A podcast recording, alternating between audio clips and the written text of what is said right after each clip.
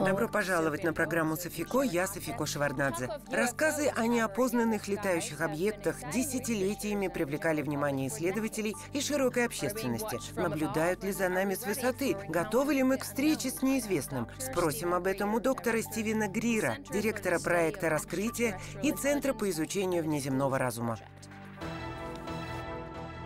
Весьма вероятно, что в бесконечной Вселенной человечество не одиноко, что среди миллиардов других планет найдется та, где есть жизнь, и придет день, когда мы встретимся с ее обитателями. Но не наступил ли уже этот день? Насколько вероятно, что уже сейчас инопланетяне среди нас? И почему в таком случае мир об этом еще не знает?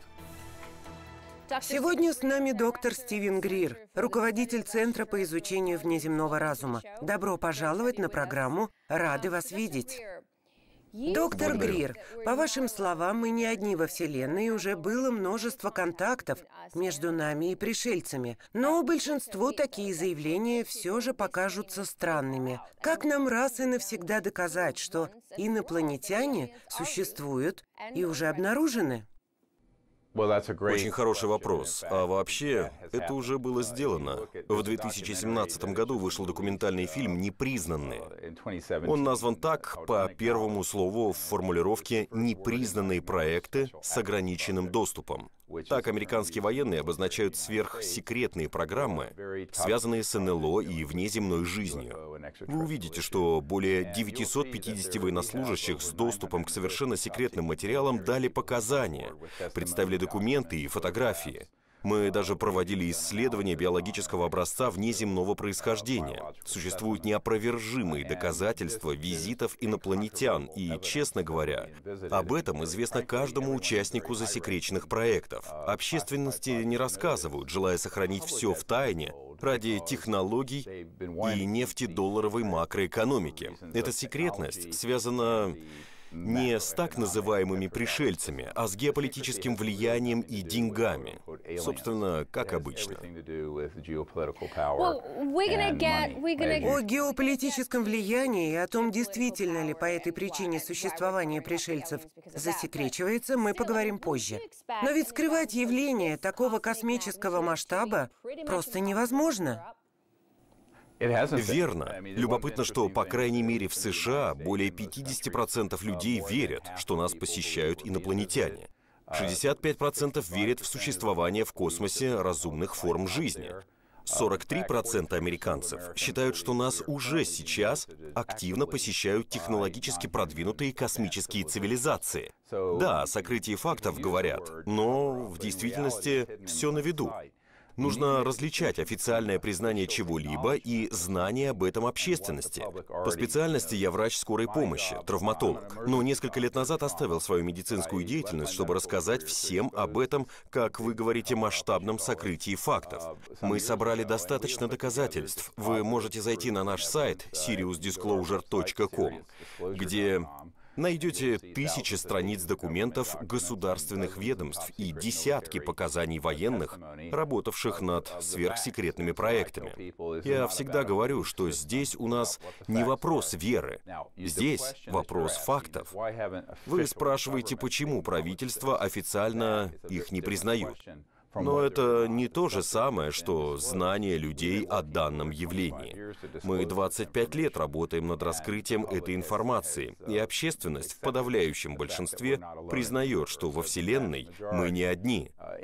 Тот же фильм «Непризнанные» можно посмотреть на сайте Netflix. Во всем мире его видели уже десятки миллионов людей, а на пиратских сайтах, наверное, более 100 миллионов.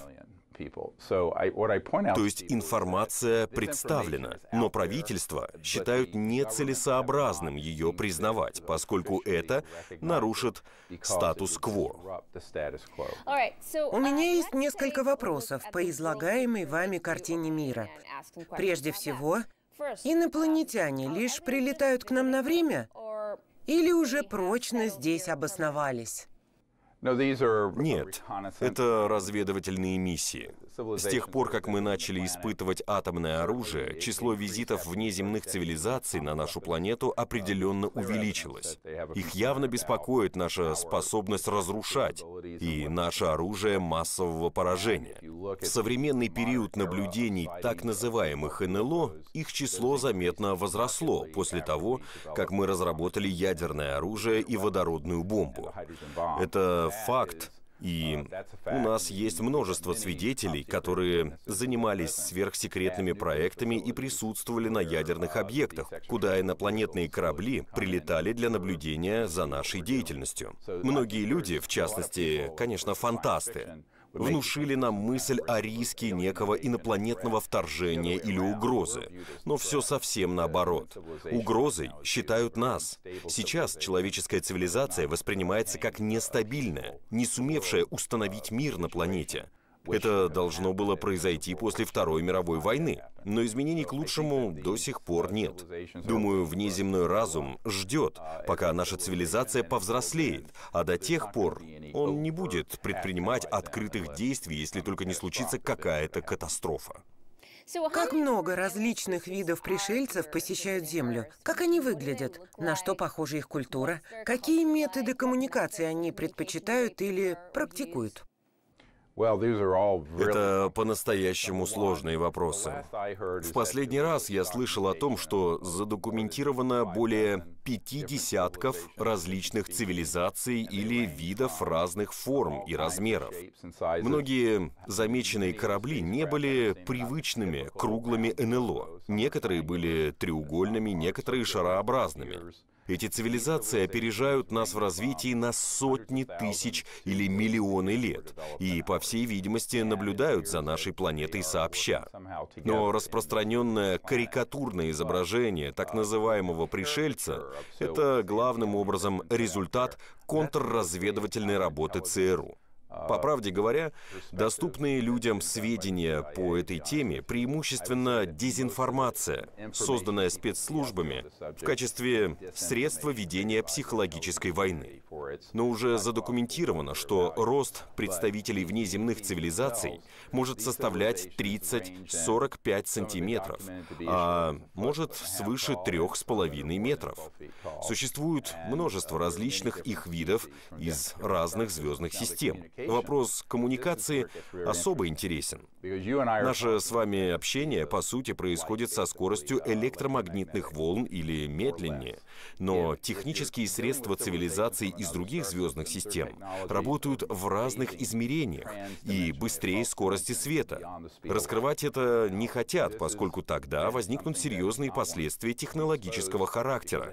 Так у нас зачастую принято считать, что самое продвинутое средство связи — это мобильный телефон, телекоммуникационные или спутниковые системы. В действительности же это крайне устаревшие системы. Они опираются на телекоммуникационные радиочастоты, которые использовались еще в конце 19 века. Внеземные цивилизации общаются при помощи технологий, действующих со скоростью выше скорости света, а также интересным образом взаимодействующих с направленной и связной мыслью. Возникает вопрос. Какова скорость сознания и мысли? Здесь речь идет о ряде продвинутых концепций квантовой и постквантовой механики, а кроме того, так называемой квантовой сцепленности, которая позволяет развить скорость выше, чем световая. По мнению западных ученых, это теоретически невозможно, но я бы сказал, что их доводы продиктованы близорукостью существующей научной парадигмы. Речь идет о цивилизациях, настолько опережающих нас в развитии, что любое их проявление может показаться волшебством, хотя всему есть научное объяснение. Если инопланетяне достигли столь высокого уровня развития и посещают Землю с разведывательными миссиями, неужели этим все и ограничивается? Или им нужно от нашей планеты что-то еще? Нет. Если какая-то цивилизация овладела межзвездными полетами, то нас можно считать просто отсталой дырой? Да. Но проблема вот в чем. Мы ведь летаем в космос, не так ли? У нас есть МКС. Мы направили на Марс беспилотные аппараты, а в будущем запустим и пилотируемые. Мы высадились на Луне. К слову, мой дядя помогал проектировать лунный модуль, в котором совершил посадку Нил Армстронг. Я же пытаюсь донести до людей вот что. Когда мы начали осваивать космос и разрабатывать оружие массового поражения, это стало сигналом, что наша цивилизация находится на определенной стадии развития и может представлять проблему. Думаю, нас считают эволюционирующей, но при этом проблемной цивилизацией. Так что главная задача всего человечества состоит в том, чтобы шагнуть из обезьяноподобного, раздробленного общества, в котором мы по глупости друг с другом воюем, на ступень мирного сосуществования, когда будем летать в космос с благими целями. Когда мы достигнем этой важной вехи, другие цивилизации станут контактировать с человеком намного более открыто. По вашим словам, есть специальная организация, которая держит в тайне все, что связано с НЛО. Но ведь инопланетяне не стали бы ограничиваться только Америкой, и тогда о них знали бы власти других мировых держав. Выходит, есть какая-то международная договоренность? Да. Или же власти каждой страны сами определяют курс в сфере инопланетных контактов? Этим занимается транснациональная организация. Стоит объяснить разницу с международной структурой, такой как ООН. Для транснациональной организации не существует геополитических границ. К примеру, есть документальные свидетельства того, что в самый разгар холодной войны КГБ сотрудничал в этой сфере с американскими разведслужбами. Так что данный вопрос не одно десятилетие держится в тайне совместными усилиями ряда стран. Но львиную долю работы выполняет США, просто в силу их технологического развития, стоит признать, огромного макроэкономического влияния. К примеру, недавно мы придали огласке запротоколированные чилийскими и бразильскими военными данные о том, что они преследовали НЛО на истребителях. Чилийские генералы передали нам кадры, запечатлевшие такую погоню. Подобные видеозаписи мы получили и из Мексики. С нами сотрудничает ряд стран, которые решили пролить свет на те свидетельства, которые у них есть. Стоит сказать, что самые важные проекты в сфере исследований и разработок сосредоточены в США, зонах наиболее стремительного развития высоких технологий. Также это относится к сверхсекретным проектам, которые правильнее было бы называть непризнанными официально проектами с ограниченным доступом. В США, Канаде, Великобритании и, позволю себе предположить, в России и Китае, хотя и в меньшей степени такая деятельность уже дает плоды. Разумеется, многие страны очень заинтересованы в обнародовании этой информации, ведь громче всего сейчас обсуждаются изменения климата, так называемое глобальное потепление и истощение природных ресурсов. Суть в том, что создание технологий для межгалактических перелетов требует высочайшего уровня развития науки, в частности физики, что позволило бы нам в ближайшее время отказаться от нефти, газа и угля. Но как раз здесь и лежит корень проблемы. Обнародование этой информации обошлось бы в триллионы долларов. Если признать, что инопланетяне существуют и посещают Землю, то первое, о чем спросят государственных чиновников ученые, будет вот что. С помощью каких технологий они к нам прилетают? Когда такой вопрос прозвучит, и власти дадут ответ, это станет концом для нефтяной отрасли. О нефти мы поговорим во второй части нашего выпуска, а сейчас сделаем небольшой перерыв, после которого продолжим беседу со Стивеном Гриром, главой Центра по изучению внеземного разума. Мы выясним, каковы наши шансы обнаружить инопланетные формы жизни уже в ближайшем будущем. Оставайтесь с нами.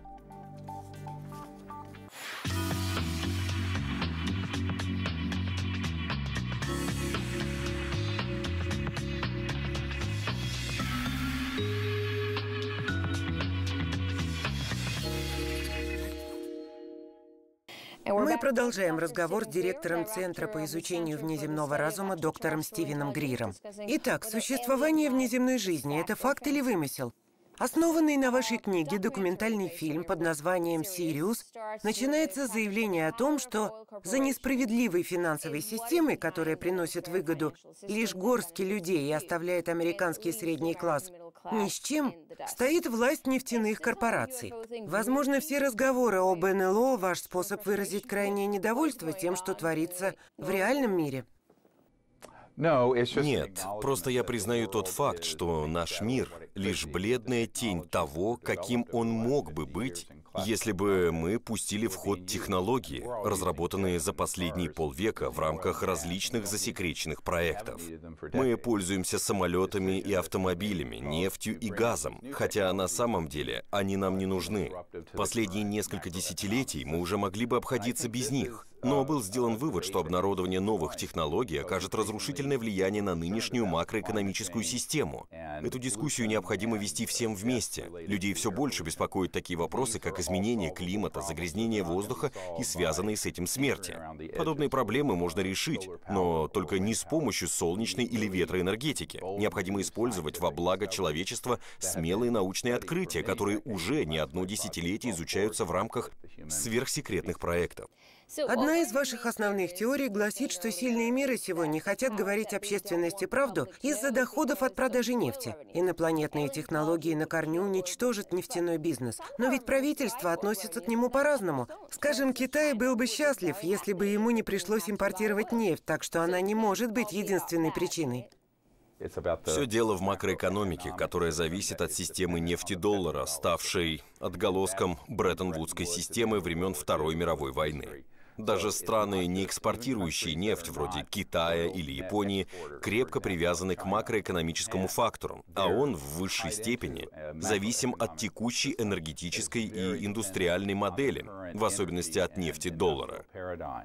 Однако подобное положение дел моментально изменилось бы, если бы мы узнали, что не одни во Вселенной и давно изучаем устройства, основанные на инопланетных технологиях. Ведь очевидно, что они не используют для межзвездных полетов американское реактивное топливо или российскую либо саудовскую нефть. Из моих бесед с людьми из сферы исследований и разработок, занимавшимися сверхсекретными проектами, напомню, в нашей команде более 900 подобных специалистов, становится совершенно очевидно, что эти технологии уже давно готовы к использованию, но их появление — разрушило бы статус-кво, и крупным заинтересованным сторонам по всему миру пришлось бы очень быстро адаптироваться к совершенно иной экономической системе. Вы также говорили, что президентам США рассказывают не обо всех подобных открытиях, и даже подготовили специальный брифинг для Барака Обамы, а также выступали перед Конгрессом. Как все прошло? Я обнаружил, что все хотят знать правду, и как раз потому нахожусь сейчас в Вашингтоне. Это самый большой секрет полишинеля в истории. Еще когда я впервые готовил брифинг для президента Клинтона и директора ЦРУ, всем было прекрасно известно о существовании больших тайн в данной области. В Америке избранные должностные лица, как правило, не имеют контроля над подобными проектами. Если не верите, вспомните слова Джимми Картера после того, как он стал президентом и попытался разобраться в этом деле. На вопрос, каково быть самым могущественным человеком в мире, он ответил, что это не про него, поскольку об определенных вещах ему не рассказывают, и он их никак не контролирует. Так что подобный уровень секретности — серьезная проблема для демократии и госуправления во всех государствах мира. В США, Великобритании и ряде других стран эта секретность уже стала преступной и подрывает основы Конституции, верховенство права и должный государственный контроль.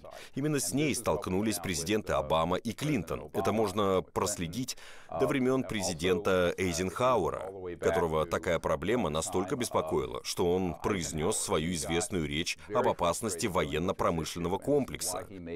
Он был генералом и придерживался антивоенных взглядов, как и я, выходец из семьи военных. Однако мы слишком долго потакаем интересам, которые стали очень недемократическими и ставят под угрозу мировую свободу и даже само наше существование в рамках биосферы.